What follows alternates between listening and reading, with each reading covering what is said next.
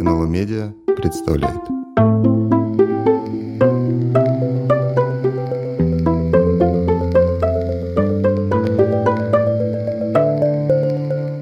Умные книги. Добрый день. В эфире подкаст э, «Умные книги». Это разговор о том, как думали и чувствовали люди в прошлом. Сегодня мы очень рады приветствовать новую гостью, социолога и журналиста а, Полину Рансон. Полина, здравствуйте. Добрый вечер, здравствуйте.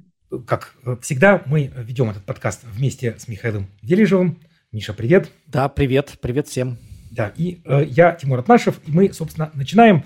А, Полин, в данном случае мы э, позвали вас а, как бы вот э, как человека, который может посмотреть на эту книгу со стороны, а, поскольку вы э, социолог и журналист, и в этом смысле ну, как бы больше думаете о современности, о современном обществе, а, а книга написана историком и погружает нас значит, в несколько тысячелетий а, как бы любовных историй и истории любви. Мы обсуждаем сегодня книгу а, Барбары Розенвейн «Любовь. История в пяти фантазиях». Э, Полин, если вы могли бы э, коротко вот представить книгу нашим слушателям, которые ее очевидно, еще не читали, э, но, возможно, уже что-то слышали и э, несколько слов сказать и про автора, и про книгу. Спасибо большое. Мне на самом деле очень приятно про эту книгу говорить, потому что я прочитала ее еще в прошлом году, когда она, кажется, только вышла по-английски. Я хорошо помню, э, как мой друг и коллега Владислав Зименков, с которым мы вместе проводили э, исследования о том, как люди понимают сегодня любовь в России, вот э, Влад написал мне огромное сообщение, огромную простыню в фейсбучном мессенджере про то, что он прочитал совершенно потрясающую книгу, о том, что мне тоже надо срочно ее прочитать. И э, это была книга Розенвейн, которую я, э, естественно, мгновенно заказала, поскольку рекомендация Влада для меня является стопроцентным свидетельством качества этой книги. И она действительно совершенно удивительная, потому что эм, эм, мне кажется, что Розенвейн действительно удалось найти какие-то удивительные э, ниточки, которые тянутся из прошлого в современность, и которые действительно очень многое объясняют э, о том, как мы, сегодняшние люди, думаем о любви, чувствуем эту любовь и ее выражаем. Она выделяет пять мифов или, если угодно, пять нарративов о любви, э, которыми мы так или иначе, сознательно или несознательно, чаще всего несознательно оперируем, э, когда оказываемся в этом чувстве, э, в любви, да, когда мы влюблены, когда мы думаем о любви. Эм. То есть это не просто способ рассказывать о любви? Это способ ее чувствовать. Э, ведь Розенвейн, она, она же как бы движется в русле э, антропологии эмоций, которая э, говорит о том, что у каждого общества, у каждой культуры да, есть определенный эмоциональный режим. Точнее, даже это я сейчас неправильно сказала, о том, что помимо режимов политических, да, помимо режимов социально-экономических э, в обществах, в культурах э, существуют и режимы эмоциональные, которые также разнообразны, которые сменяют друг друга, которые могут существовать параллельно друг с другом. И эти эмоциональные режимы, они так или иначе формируют тот способ, э, которым мы не просто говорим об эмоциях, а вообще чувствуем. А, потому что э, этот эмоциональный режим какие-то чувства делает, э, может быть, менее допустимыми, какие-то более допустимыми. Мы можем разрешить себе что-то прочувствовать, а что-то, может быть, мы скорее захотим в себе подавить, не допустить э, да, это чувство для, до своего сознания.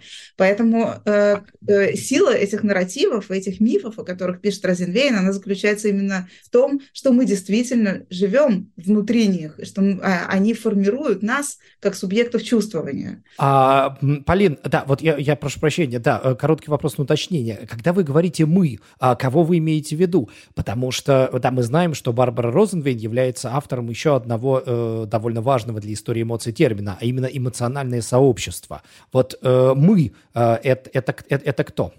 Я в данном случае говорю о человечестве вообще, потому что люди действительно существуют внутри нарративов. Мы так устроены, мы как вид, да, для того, чтобы э, каким-то образом соотноситься с реальностью, люди рассказывают друг другу истории, и эти истории их их же и формируют. Э, и именно это нам рассказывает Розенвейн, что так было и в античности, так было в средние века, так было э, в эпоху просвещения, и так и остается сегодня. То есть в этом смысле, как бы, когда я говорю «мы», я говорю вообще про, э, про людей. Но вы совершенно правы, когда вы спрашиваете про эмоциональное сообщество. Это действительно термин, который Розенвейны вводят, и он похож на перекликается с термином эмоциональное убежище, которое ввел другой замечательный историк эмоций Уильям Редди, он же автор понятия эмоциональное убежище. А, эмоциональное сообщество – это сообщество людей, которые каким-то образом, да, похожим образом понимают эмоции, выражают эмоции, договариваются э, о том, как эмоции должны быть устроены. Ну, например, вот мне кажется, что когда мы сейчас, мы, я имею в виду исследователи, я теперь буду пояснять каждое мы, э, мы исследователи э, эмоциональной культуры в постсоветской России, например, говорим про терапевтический поворот, о том, что происходит э, в России с популяризацией психологического знания, то мы в том числе говорим о формировании нового эмоционального сообщества. То есть людей, которые э, используют психотерапевтическую оптику в том или ином виде, да, которые используют этот словарь для проживания своих эмоций, для их описания, да, которые видят реальность в этих терминах. Да, потому что человек, который говорит э, языком, в котором есть термин газлайтинг, харасмент, абьюз и так далее, да, для этого человека эти явления реальную. Да, Полина, а можно здесь вот на уточнение? Мы вот уже начали этот разговор э, с Андреевичем Зориным, да, вот про историю эмоций, про матрицы эмоциональные. И вот на всякий случай еще раз, потому что это такой, наверное, важный момент, а, его проговорить. То есть мы как бы имеем все-таки две компоненты, да.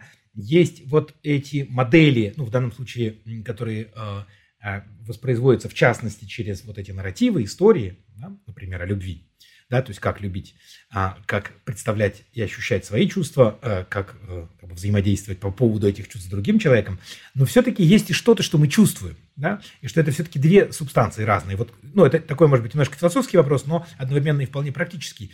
Э, то есть наличие этих моделей э, не обозначает, что э, мы ничего кроме этих моделей не испытываем, правильно? Нет, конечно, у нас есть просто еще психофизиология аффекта. Да?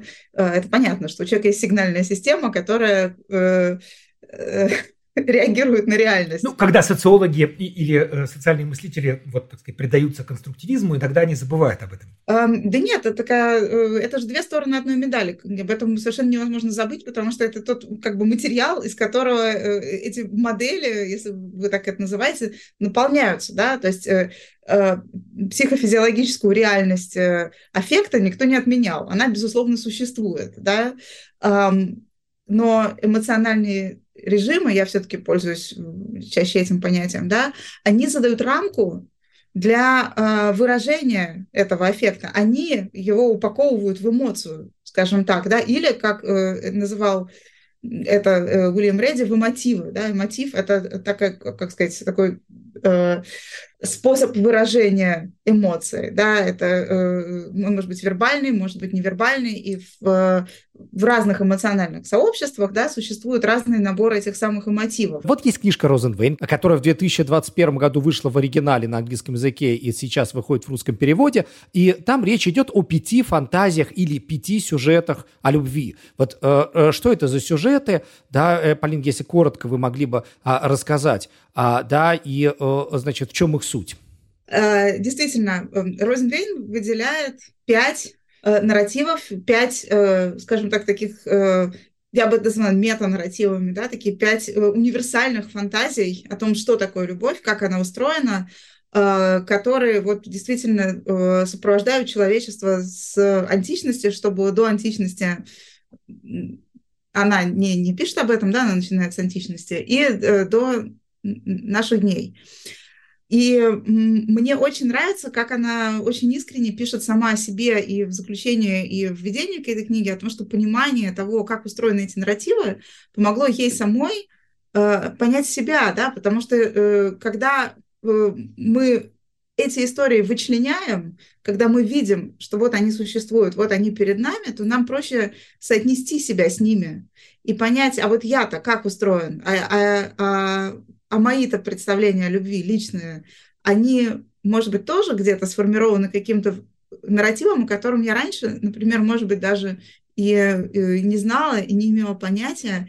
И, может быть, мне имеет смысл как-то заново себя с ним соотнести, чтобы что-то еще понять про себя, чтобы освободиться от э, идеологической силы этого нарратива, да, как, как нас учил Альтусер, что для того, чтобы э, избавиться от идеологии, нам нужно понять, из чего она Но при этом, мне кажется, все-таки тут э, чуть-чуть такой баланс, э, не то чтобы она хочет полностью избавиться, а скорее, ну, как бы осознать да, то есть не отказаться. Речь не идет о том, что мы должны, значит, отринуть какие-то идеологические путы, вовсе нет. Она просто помогает действительно разобраться в том, как устроен разговор о любви. Она э, многократно в этой книге повторяет, что она пишет не о том, как устроена любовь. Да, если вы меня спросили про вот эту психофизиологию эмоций, она про это не пишет, и она не дает советов. Это не книжка по self-help.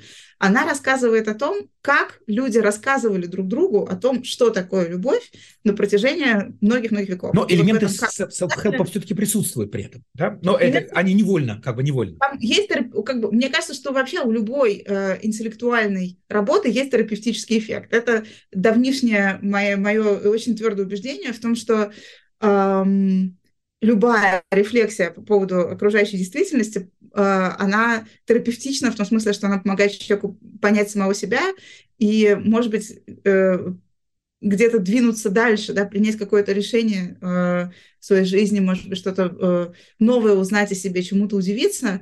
Просто, и тут я скажу уже как социолог эмоций, так сложилось, так развивалась психологическая наука, так сложилось это интеллектуальное поле, что те науки, которые условно принято относить да, там, к кластеру э, психологических, психологии, те практики, которые принято относить э, к психологии, к терапии, они как будто монополизировали да, это знание о человеке, в то время как и история, и социология, и экономика точно так же, на самом деле, могут дать человеку опору э, для понимания себя и своего местонахождения. Просто каждая из этих наук, каждый из этих подходов предлагает свою оптику. Они, на мой взгляд, друг с другом не должны конкурировать, они должны друг друга дополнять. И моя любимая, замечательная Эва Илус, она в э, заключении своей книги «Почему любовь приносит боль» как раз пишет о том, что э, она не собиралась писать книжку по self-help, но если кому-то социологический анализ того, как устроена любовь в современности, поможет э, увидеть себя заново, включить то, что называется социологическое воображение и понять себя внутри сложной системы социальных отношений, э, то, значит, эта книга да, послужило не только цели развития науки как таковой, но и действительно да, какой-то, может быть, гуманитарной цели. Да, э, я прошу прощения, да, коллеги, все-таки возвращаю нас э, к книжке Розенвейн. Итак, значит, эти самые пять тем, которые называет Розенвейн. Э, фантазия первая – единство душ. Фантазия вторая – трансцендентность, трансценденс. Э, э, фантазия третья – взаимное обязательство. Фантазия четвертая – одержимость. Фантазия пятая – ненасытность. То есть, когда мы, э, мы люди, когда люди говорят о любви, эм, они часто прибегают к тому или иному сюжету, да, к сюжету о ненасытности Казанова, к сюжете о э, обсессии, да, об одержимости, ну, например, мадам Бавари, э, к, сюжете, к сюжету о взаимных э, обязательствах. Э. Ну, Одиссей там у нее, да, Одиссей и Пенелопа э, там да.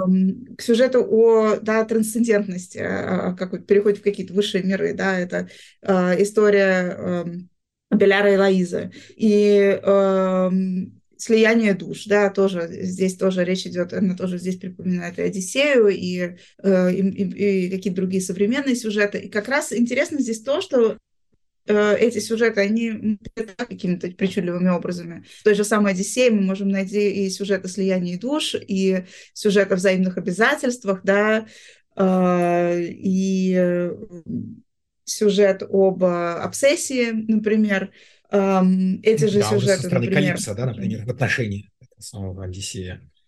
Ну, она пишет э, там про Пенелопу, да, про э, Пенелопу, которая 20 э, лет ждала своего мужа, да, которая была одержима идеей его любви, и 20 лет рыдала на брачном ложе, привязанном к оливковому дереву. Вот. А, одержимость да, в отношении, да, потому что, да, одержимость это та, которая не удовлетворяется, Да, то есть э, мне очень нравится то, что э, Розенвейн пишет не только о том, как любятся, да, но и о том, как они подвергаются критике на протяжении э, времени, да, потому что, например, э, мне кажется, очень интересная история про сюжет со взаимными обязательствами, например, да, про то, как они формируются, должны друг для друга любовники. Да? Любовь в этом сюжете – это такая штука, которая людей каким-то образом приводит к взаимным обязательствам. Да? Это могут быть какие-то метафизические обязательства, как у Абеляра и Лоизы. Значит, э, я тебя полюбила и э, отказалась от всего ради тебя, ну и ты тоже должен меня любить не меньше. Да? То есть здесь есть ожидание вот этого, вот этого метафизического равенства, метафизического как бы э, э, симметричности. Жена должна столько-то, муж должен столько-то. Очень интересный современный сюжет. Она очень хорошо о нем пишет, о том, что современный сюжет про взаимные обязательства э, раскрывается как сюжет об обязательстве не иметь обязательств. Да? То, что э, современный человек, э, желающий быть успешным э, в производстве любви, должен себя позиционировать как человек э, свободный от обязательств. Я как раз перечитывал эту главку внимательно, да, и там э, все время у нее этот э, рефреном э, песня Битлз «All you need is love». Да, э, то есть здесь есть такое, Эва Лус тоже про это замечательно пишет, здесь есть э, принуждение к аутентичности. Любое э, действие должно обязательно подаваться как как рождающееся из э, глубины сердца. Да? Любое действие, э, любое проявление чувств э, должно быть естественным. Искренним. А, а то есть оно получается просто вот я, я, я даже некоторое время разбирался с этим, вот, с этим фрагментом, не сразу понял, что имеется в виду. То есть здесь получается запрещено на самом деле исполнять что-то, исходя из долга. Да, то есть нельзя из долга супруга там э, сказать комплимент. Да? Нужно сказать комплимент э, искренне.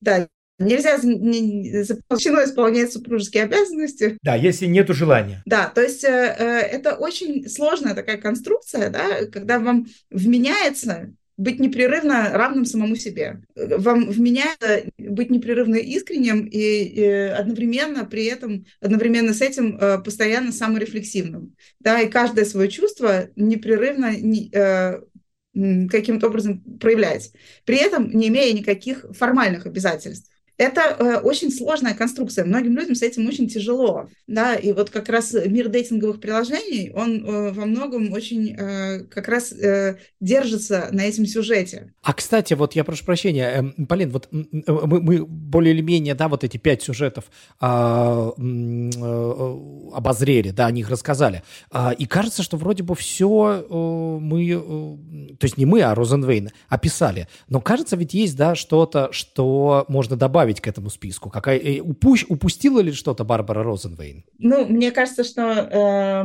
тут, наверное, тоже зависит от исследовательской оптики. Э, наверное, если бы кто-то другой писал эту книжку, он бы совершенно другим способом эти нарративы распределил, и они бы показались нам такими же убедительными. А, но вы сами э, что бы добавили? Ну, мне очень не хватило здесь сюжета про любовь как э, неожиданность. А расскажите, что это такое? Любовь как что-то, что должно случиться абсолютно без... Это то, что случается не подконтрольно. Любовь как неподконтрольная сила. Э, мне кажется, что это отдельный сюжет, который не, э, как бы не является да, под частью каждого из тех пяти, которые она выделила. Это, это влюбленность, нет? Это вот, это вот то, что говорят любовь с первого взгляда, нет? Или это что-то э, другое? Не совсем. То, что любовь вообще это нечто неконтролируемое. Это то, что происходит с человеком э, против, не обязательно против его воли, но точно совершенно не Э, не может быть соркестрировано, да, невозможно быть влюбленным по собственному желанию.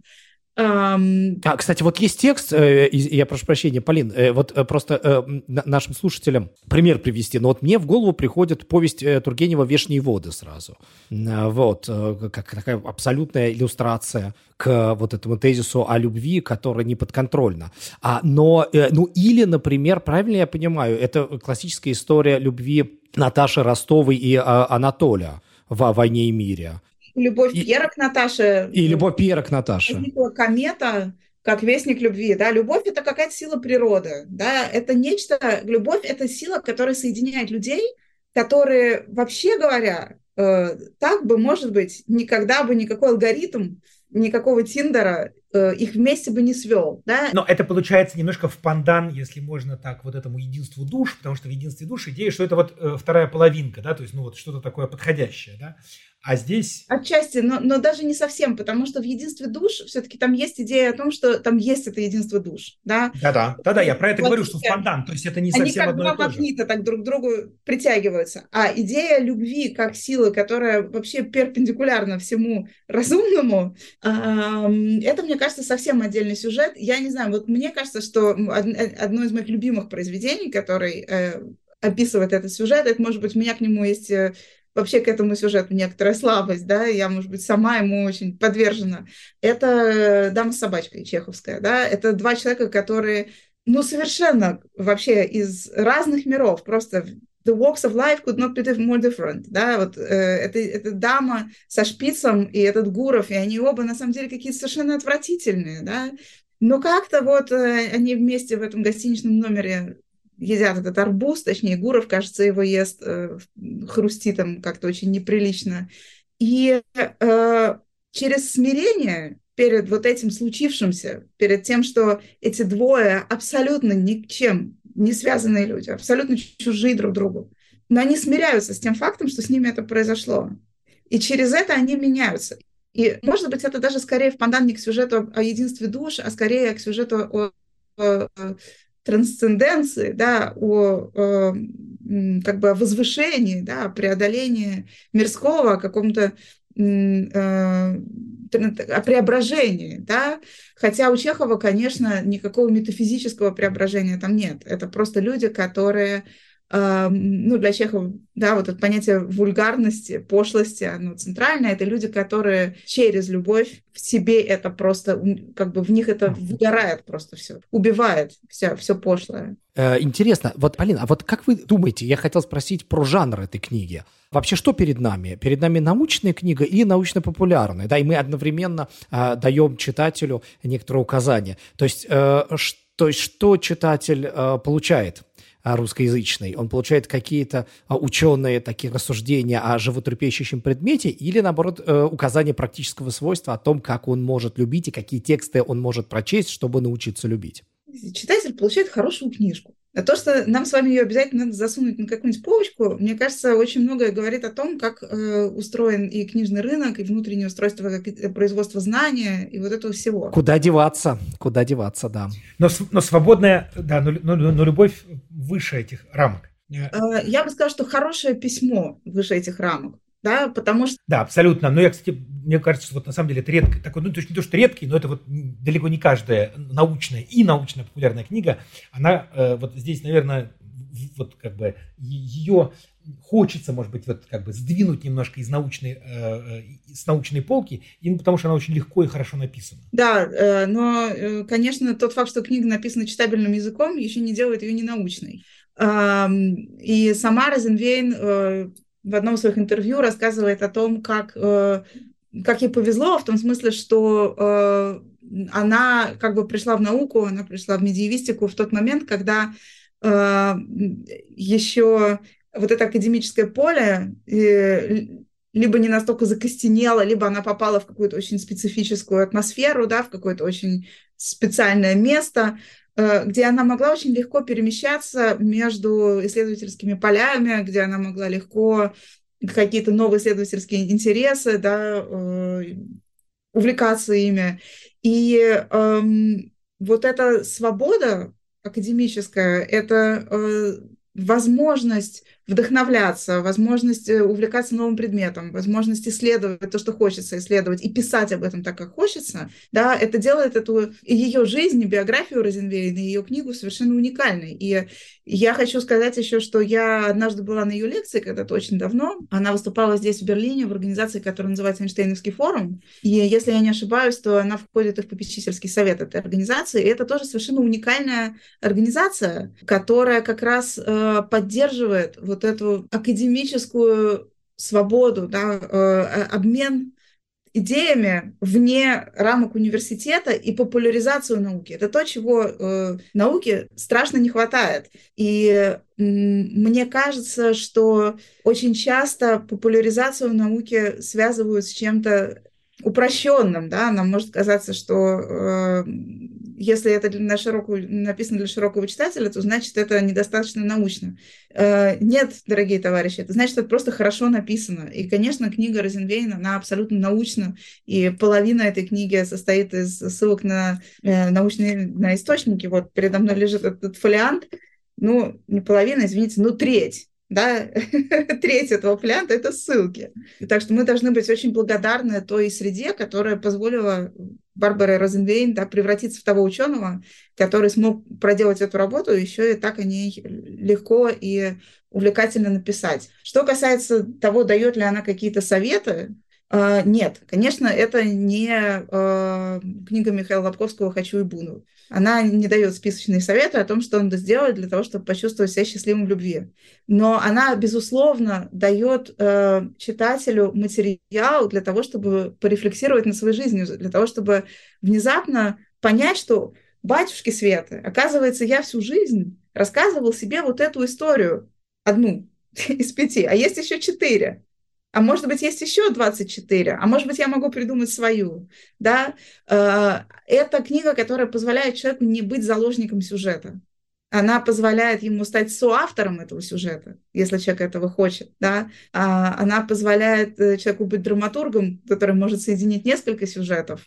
И мне кажется очень важным и то, что она позволяет э, человеку, читателю с юмором отнестись к себе самому, может быть, к своим переживаниям, да, потому что те истории, которые сегодня мы рассказываем, может быть, мы в данном случае, да, образованный городской средний класс, рассказываем себе о любви, они э, очень перекликаются с, с историями, которые рассказывали Овидий, Лукреций, Плутарх, э, Гомер, да, и найти себя среди героев этих историй, сопоставить себя с ними, э, может быть, посмеяться над собой, над представлением о том, какой ты несчастный зайчик, такой одинокий, такой значимый в этой своей уникальности, вот это, мне кажется, э, тот терапевтический эффект от этой книги, которым читатель может получить. А, ну вот, кстати, здесь же немедленно возникает следующий вопрос. А, э, да, значит, потому что, вообще говоря, мы знаем Барбару Розенвейн как историка, то есть как человека, который имеет дело с прошлым,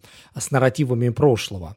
А, и а, подобного рода книгах, как мне кажется, всегда существует опасность... Эм, того, что мы начинаем переносить наши сегодняшние взгляды да, на, на прошлое вот в этой попытке сопоставить себя, а, да, и можем впасть в анахронизм. Но вот, кажется, этого э, решительно не происходит в книге Барбары Розенвейн, да, то есть она э, выдерживает абсолютно эту дистанцию между прошлым и настоящим, да, и сравнение а, между сегодня и вчера, ну, в таком в большой длительности, да, происходит непрямым путем.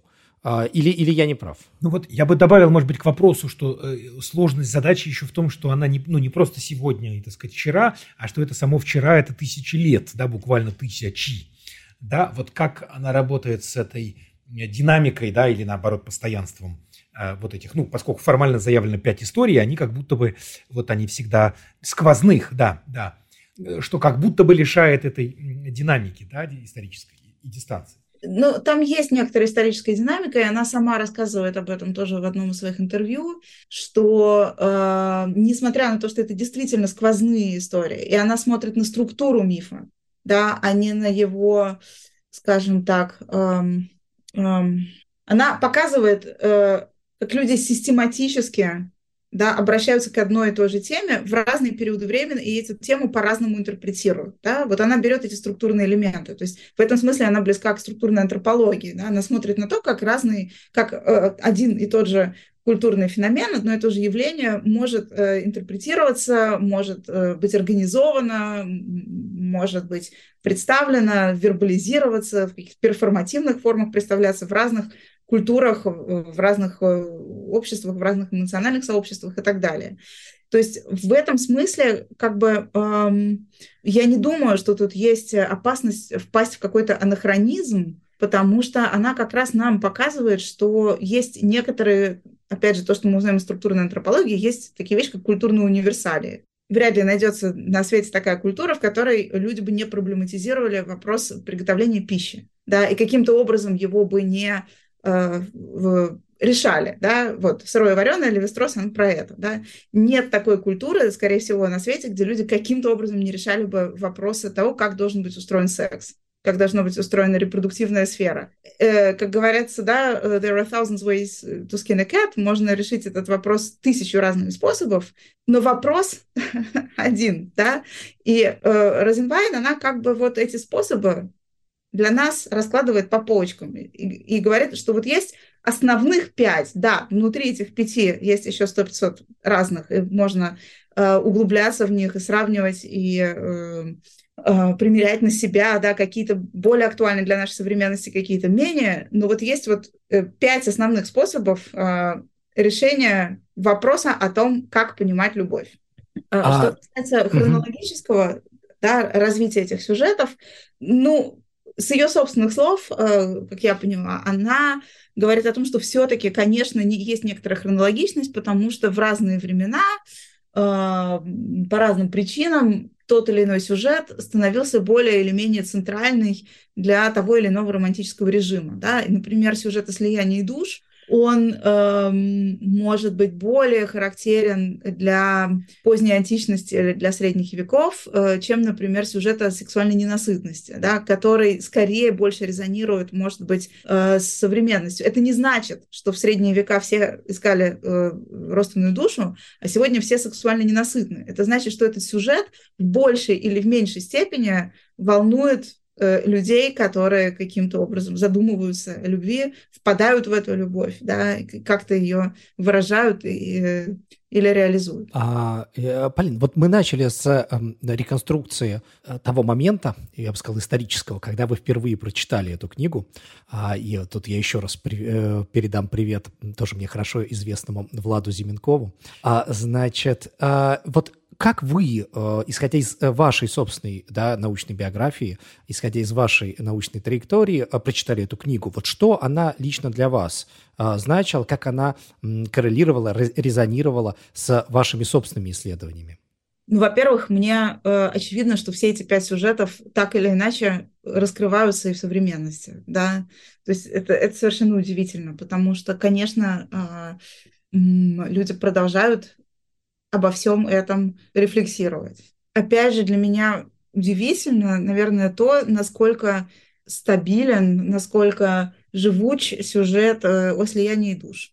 Э, и каким он удивительным образом сегодня вот в современном обществе сплетается с сюжетом ненасытности, да, о доступности ну, как бы без, безграничного числа партнеров, э, возможности поиска до бесконечности, да, и о неуемности собственных желаний, да, э, и вот э, эти два сюжета, они как бы противоположны друг другу, но при этом они очень сильно сплетены. Опять же, да, потому что э, сюжет про взаимные обязательства предписывает нам, что обязательств быть не должно, кроме обязательства абсолютной искренности. Поэтому что отсюда следует? Что человеку вменяется найти свое собственное «я», да, э, где-то докопаться до своей аутентичной сущности, которая у нас якобы есть, да, у каждого из нас, а, с этим аутентичным «я» выйти в мир неограниченных возможностей и, перепробовав все, наконец найти свою вторую половину. Это такой очень упрощенный, да, а, очень упрощенная такая схема того, как эти сюжеты, может быть, отчасти сегодня нами управляют а, вот на этом большом таком рынке любви. И очень интересный, мне кажется, еще момент с сюжетом про э, обсессию, про одержимость, потому что э, любопытно, как она интерпретировалась, э, приобретала и теряла легитимность в разные исторические периоды, потому что в какие-то исторические периоды э, одержимость была, она вменялась любящему субъекту, да, э, от него требовалось вести себя так, как будто он или она одержим, неважно, да, испытывали вы эти чувства или нет, их нужно было каким-то образом демонстрировать при помощи набора вот этих самых эмотивов. Здесь она рассказывает о трубадурах, э, конечно, о всяких мини-зингерах и прочих э, певцов вот этой вот неразделенной, одержимой любви. Какие-то, э, да, периоды, в какие-то моменты, в каких-то эмоциональных сообществах демонстрация вот этой одержимости, наоборот, считалась э, неприличной, э, не соответствующей званию взрослого человека, скажем так, да, и мне кажется, что мы сейчас как раз находимся вот э, в современные, развитые относительно, да, в, равной, в разной степени демократизированные или, или мимикрирующие под демократии общества, эм, во всяком случае в образованной городской среде, вот эта одержимость рассматривается скорее как что-то болезненное, неприлично быть больным любовью, да, а, для этого есть психотерапия, от этого надо лечиться. А, это глубокое убеждение образованных горожан, в самых разных средах, да, начиная от несвободной авторитарной страны России и заканчивая ну, условно свободными, условно демократическими Соединенными Штатами. Я говорю здесь условно, потому что наверняка есть люди в Штатах, которые поспорили о степени их демократичности. Но, в принципе, я думаю, что это, кстати, э, я порадовалась тому, что мысль моя а, в этом смысле перекликается с мыслью самого Платона. В общем, я молодец. Сколько тысячелетий спустя обнаружила, значит, эм, тот же train of thought, что эм, любовь, как сила, которая способна себе подчинить, она, конечно, противоречит идеалу демократии, да, и поэтому э, в, эмоци... в эмоциональных сообществах, которые, для которых демократия Э, равенство разных видов, да, в том числе равенство полов, служит идеалом, вот эта любовная обсессия, это, конечно, величайшее зло. А, и знаменитая феминистская фраза о том, что любовь придумали мужчины, чтобы не платить денег, она оттуда. Да? Любовь не демократична. Она этим очень э, нас, современных э, людей, жаждущих демократии, очень пугает, а как раз э, людей, у которых духовные скрепы всегда на готове, для них любовь – это очень удачный аргумент. Они ее очень э, замечательно мобилизуют и, что называется, вапонизируют. Ну, в этом смысле у Розенвейн это не в явном виде сказано, да, но там есть, э, кажется, такие обертоны тоже, да, вот этой э, какой-то связи э, ну вот, политического строя, да, и матримониальных, ну, матри, патримониальных отношений, да, и вот такая, наверное, все-таки, ну, понятно, не прямая, естественно, да, корреляция, но все-таки она есть, как выстроена, ну, отношения в семье, да, как выстроены модель, модель подчинения а, в обществе. Да, конечно, она, она не говорит, она не употребляет термин эмоциональный режим, но, в общем, она все время про это пишет. Она пишет о том, как эти сюжеты преломляются в разных эмоциональных режимах да, и сюжет о, скажем, взаимных обязательствах в Древней Греции и в поздней Римской империи совершенно по-разному. Да, да, это, кстати, удивительные там вот эти истории про Рим. А, я про это мало что знал. А, совершенно фантастические истории о том, что у мужчин и у женщин раздельное имущество, Эм, да, что значит вот э, там ну, развод, ну то есть я сказать, да, что э, развод совершенно легальный, то есть в этом смысле наша современность, я, ну вот каждый раз я все время с этим сталкиваюсь, что все, что мы считаем современным, в общем, с, с, ну так сказать, понятно, с, с значительными оговорками, но можно найти э, либо в Греции, либо в Риме, но Рим даже кажется ближе вот в отношении, так сказать, вот этих э, как раз матримониальных отношений, Рим, безусловно, ближе к современности. И истории Катула там и, и, и прочих э, э, привилегированных римлян, то, как они написаны и, и то, как они их анализируют, мне это все, конечно, безумно напомнило э, мои разговоры с моими образованными московскими да-да, но в этом смысле э, э, это же тоже был городской класс образованный. То есть, собственно, они жили в городах, это были люди, которые, собственно, э, сказать, ну там плюс-минус. Да, но я все-таки, Тимур, должен занудно тебе сказать, что это были другие города. Вот поверь, другие города это были. Нет, нет, другие города, другие. Нет, нет, нет, нет. Ну нет, конечно, сомнений, что они были другие, но это были города. И в этом смысле очень многие вещи, ну, собственно, нам откликаются ровно потому, по той причине, что, что, что, что, что зеркало работает. Ну, а вот, кстати, к вопросу о э, городах. Вот э, Москву мы упомянули. Вот сейчас книжка выходит на русском языке. А, да, на русском языке уже существует определенная а, научная литература о а, любви а, и об истории эмоций, да, об, об эмоциональных режимах, матрицах и сообществах. Вот а, как бы вы описали в э, состоянии книжного рынка э, на русском языке? Где место книжки э, Розенвейн? Ну, то есть она, иначе говоря, это сейчас вот мы производим революцию. Вот она выходит, и э, она предопределит развитие э, науки о любви на долгие годы вперед на русском языке. Или наоборот, ну, э, да, читатель, э, ну, читатель ученый, разумеется, искушенный, посмотрит, скажет, ну, что ж такое-то? Ну, это все же описано, все мы прекрасно знали. Ну, к чему это все? Вот что это вот Вележев и Атнашев выбрали эту книгу для публикации? С чего? Что вдруг? Ну, владельцы книжных магазинов, э, конечно же, все равно будут класть ее между Марком Мэнсоном э, который, эм, как это, Thousands Why Give a Fuck, как это по-русски называется? Ну, как же она называется по-русски? Тонкое искусство пофигизма, да? да, да. Владельцы книжных магазинов будут все равно класть эту книжку между тонким искусством пофигизма и э, Тани Танг, э, пишущей о нарциссах, потому что... Ну, то есть книжка, вы считаете, будет востребована, из этого следует? Self-help продается, но для того, чтобы ее продать, ее нужно будет положить туда, где self-help. Нет, нет, по-моему, прекрасный подарок, по-моему, прекрасий подарок на свидание. Наивный читатель подумал, что сейчас он прочитает книжку американской профессорки, профессорши, и э, вся его любовная жизнь станет такой же прекрасной, как в поэмах Овидия. Но если серьезно, э, конечно, это, эм, это очень хороший вопрос, потому что э, э, это вопрос о рынке хорошей научно-популярной литературы в России. Мне сложно на него ответить, потому что я, к сожалению, очень редко бываю в российских книжных магазинах, я плохо себе представляю этот книжный рынок. Я уже говорила, скажу еще раз, это не книжка по самопомощи, да, это не self-help, это не поп-психология. Это э, при том, что поп-психология тоже бывает вполне, э, вполне хорошая. Не вся поп-психология – это э, «хочу и буду» или «как сделать себя счастливым за 10 дней». Да? Но в этой, эта книга не написана методом, не написана через психологическую оптику, это книга историка. Да? Она рассказывает о том, действительно, об истории понятий, по сути дела. Поэтому где место этой э, книги? Э, ей место на полке с, с хорошей научно-популярной литературой. Не знаю, наверное, такой занудный ответ. А, да. Ну, из этого следует, что э, серия «Интеллектуальная история» – это правильная серия для этой книги, очевидно.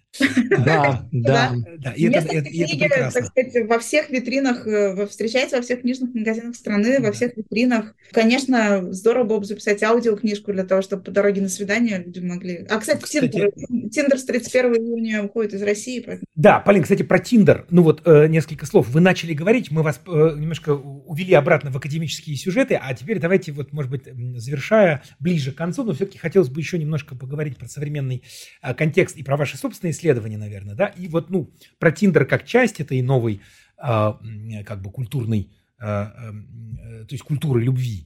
Как соотносится вот эта э, э, механика, да, которая, в общем, в общем, технический, как бы, с одной стороны, прогресс, так сказать, или изменение, да, которое, соответственно, ну, при этом все-таки она отвечает, вы об этом начали говорить, да, каким-то потребностям и, ну, и, так сказать, сложностям, там, ограничениям. То есть вот как бы вы соотнесли вот эту Тиндер-культуру, да, и, и технологию, скажем так, да. Ну, то есть Тиндер уходит, понятно, что вместо Тиндера так или иначе, может быть, не так, не так э, ловко, но э, да, появятся другие э, приложения, естественно. А вот как с этими пятью фантазиями, да, ну, если не вечными, то очень, то очень а, древними, соотносится вот то, что, то, что можно видеть в, этой, в этом пласте культуры? Я сказала уже об этом, э, когда я говорила о том, что удивительным образом сплетается миф о слиянии душ с мифом о ненасытности и мифом об отсутствии э, взаимных обязательств.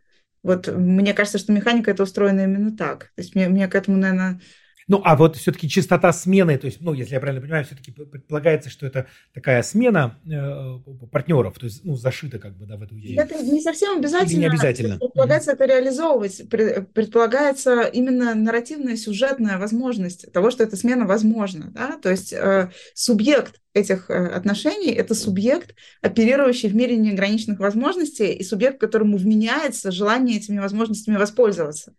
Также ему вменяется в качестве обязательства желание не исполнять никакие обязательства. Да, когда вот мы спрашивали своих э, собеседников в нашем исследовании, которое было еще до войны, даже до пандемии, то есть это данные, на самом деле, которые уже давно пора пересмотреть, да, и люди говорили нам о том, что э, они не считают, что в отношениях есть какой-то долг. Долг – это очень тяжелое слово, да, долг это то, чего хочется убежать. Вот есть выбор. Как на, нам просто вот один, э, один с другим люди говорили, нет никакого долга, есть только выбор.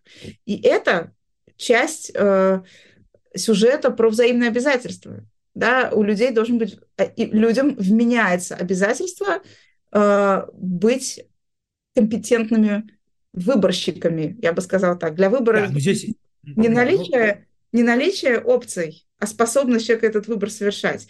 И то, чего сегодня многие люди ждут от любви, это э, цепь ежедневная, непрерывная выбора аутентичного, да, искреннего, как бы в пользу этих отношений. Как пишут многие авторы self-help, я хочу каждое утро просыпаться рядом с тобой, не потому что я должен, а потому что я это выбрал. То есть э, э, вменяется вот такое обязательство. Обязательство постоянно мониторить свое состояние и делать соответствующий выбор. А насколько это, насколько это вот универсальная как бы норма теперь? Или это все-таки одну, ну, там условно половина а, значит, людей а, так э, э, себя осмысляют свои отношения, и там другая половина, скажем, как-то иначе?